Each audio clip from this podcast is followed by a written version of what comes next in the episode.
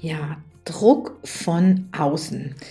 Ähm, wie schafft denn mein Kind vielleicht eine gute Note? Schafft mein Kind den Übertritt? Oder wohlmeinende Großeltern, die etwas sagen? Oder Vergleiche, das eine Kind ist besser als das andere? Oder auch Druck, der vielleicht hm, durch den Lehrer kommt nach dem Motto, du musst mehr üben. All das sind Druckpunkte, die im Rahmen einer Legasthenie und Dyskalkulie einer Teilleistungsstörung entstehen können. Und wie halte ich eigentlich als Elternteil diesen Druck stand? Darum geht es in der neuen Folge von Legatalk. Freue dich drauf, gleich geht's los.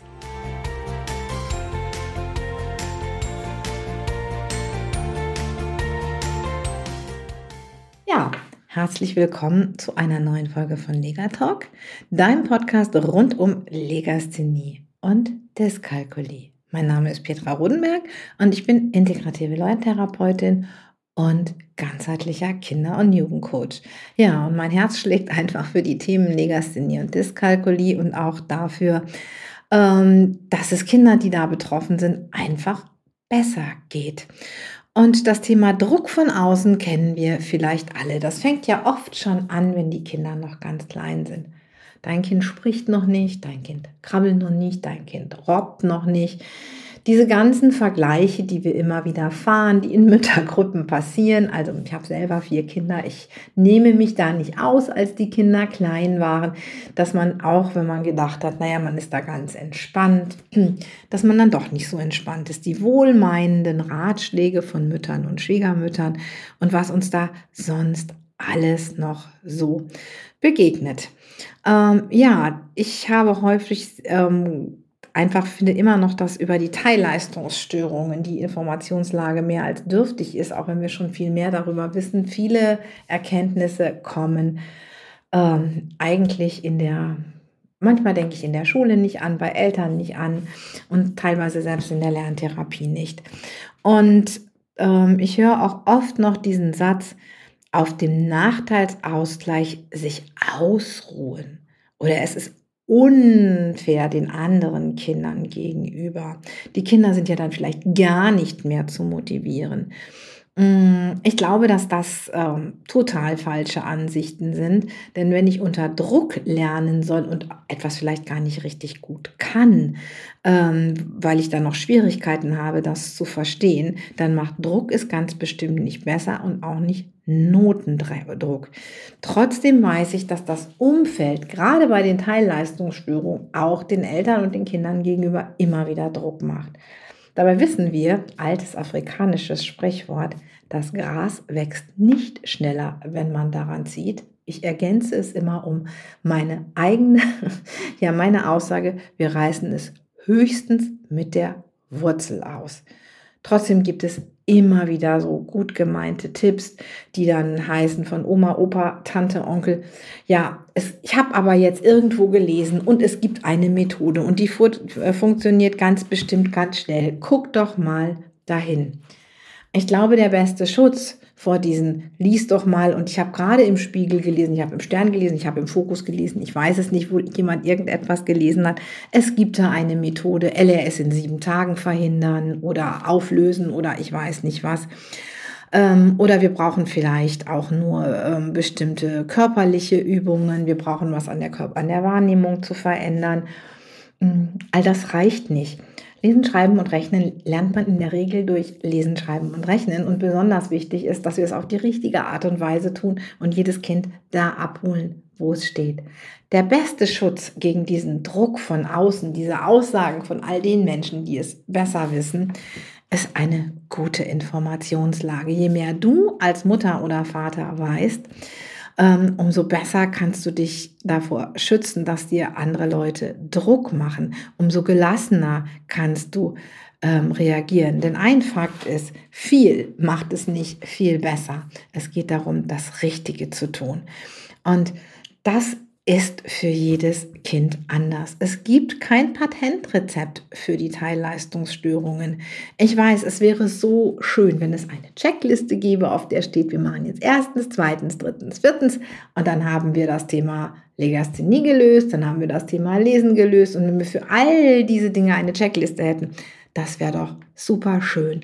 Aber genauso wie es keine Checkliste fürs Schreiben, Sprechen, äh, fürs äh, Laufen, Sprechen äh, oder sonst was lernen gibt und jedes Kind das in seinem Tempo tut, genauso lernen Kinder unterschiedlich und Kinder mit Teilleistungsstörungen lernen auch nun mal unterschiedlich. Das Richtige zu tun, dazu heißt es, ich muss wissen, wo mein Schüler steht Du musst wissen, wo dein Kind steht und nur da, wo es steht, können wir das Kind abholen. Ähm, ich denk, denke mal, wenn wir uns schreiben lernen, lesen lernen, rechnen lernen, wie eine Leiter vorstellen, wenn wir auf Sprosse 3 stehen und es fehlen fünf Sprossen und wir sollen nun an die Sprosse 9 ragen oder 8 ragen, das können wir doch vergessen. Wir wissen alle, dass das nicht funktioniert. Wir müssen diese Leiter Schritt für Schritt rauf turnen, sonst haben wir hinterher letztendlich auch die Gefahr, dass wir wieder abstürzen.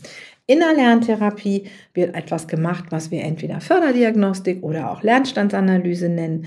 Und darum, da geht es letztendlich wirklich darum zu gucken, auf welcher Sprosse steht dein Kind sicher. Nicht wackelig, welche Sprosse hat vielleicht noch Löcher. Nee, was ist die unterste Stufe, auf der das Kind wirklich super sicher steht und von der es easy einen Schritt nach oben machen kann. Und da müsst ihr euch dann tatsächlich auch mal so ein bisschen wohlmeinende Ratschläge von außen, die müssen wir teilweise wirklich mal an uns abprallen lassen.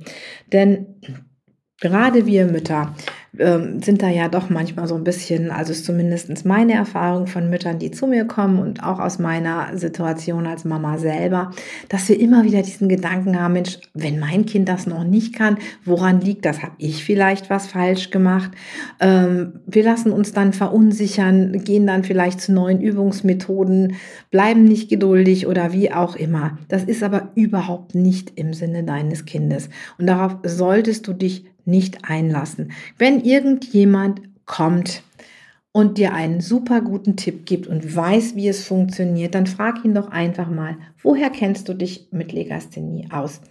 Was ist deine Expertise zu diesem Thema? Und wenn die Expertise dann einen Artikel in einer Illustrierten ist, dann vertraue wirklich lieber auf Menschen, die sich damit auskennen oder informier dich selber. Du findest bei mir auf dem Blog unheimlich viele Artikel rund um das Thema. Du findest unseren kostenfreien Legasthenie-Kurs, unseren kostenfreien Dyskalkulie-Kurs als Video, den du dir super gerne anschauen kannst. Denn ähm, da sind wirklich Faktenwissen zusammengepackt, leicht verständlich, dass dir auch ähm, ja einfach ein gutes Gefühl gibt, viel darüber zu wissen.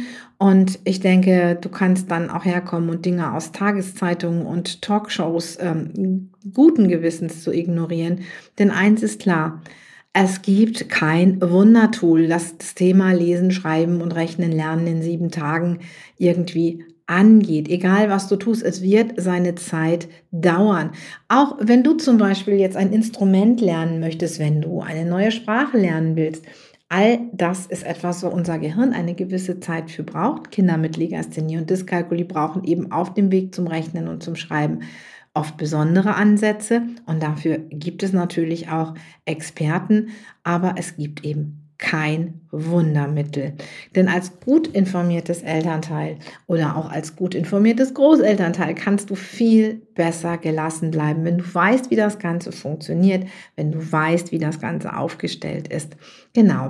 Und ich möchte dich ähm, ja, einfach auch nochmal ähm, einladen in unsere kostenfreie Kinder- und Jugendcoaching-Woche, die ja jetzt am Sonntag losgeht mit dem ersten Workshop. Da geht es nicht nur um Legasthenie und Dyskalkulie, da geht es auch um Konflikte, aber da kannst du vielleicht als betroffene Mama oder Papa, wenn es um LRS und Dyskalkulie gibt, auch ein Lied von singen, Konflikte um die Hausaufgaben, Konflikte ums Üben.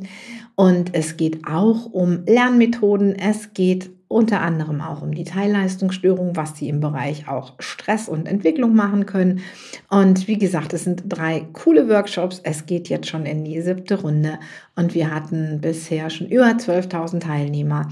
Also wir verlinken das hier nochmal in den Shownotes und ich würde mich riesig freuen, wenn du dabei bist. Und ja, lass dich nicht stressen, setz dir da vielleicht einfach so ganz ähm, als wenn du das Gefühl hast, so visuell mal so eine, einen kleinen Kokon um dich herum und lass da viele gut gemeinte Ratschläge abprallen. Zieh dir viele Schuhe nicht an, sondern guck, was für dein Kind jetzt lösungsorientiert das Wichtigste ist. Guck, dass du rausfindest, wo dein Kind steht, was jetzt das Beste für dein Kind ist. Und dann werdet ihr auch gemeinsam Stück für Stück die Leiter erklimmen. Ja, ich sage danke, dass du zugehört hast. Freue mich auf die nächste Runde. Freue mich gerne, wenn du mir einen Kommentar da lässt. Und sag dann bis zum nächsten Mal. Mach's gut. Tschüss.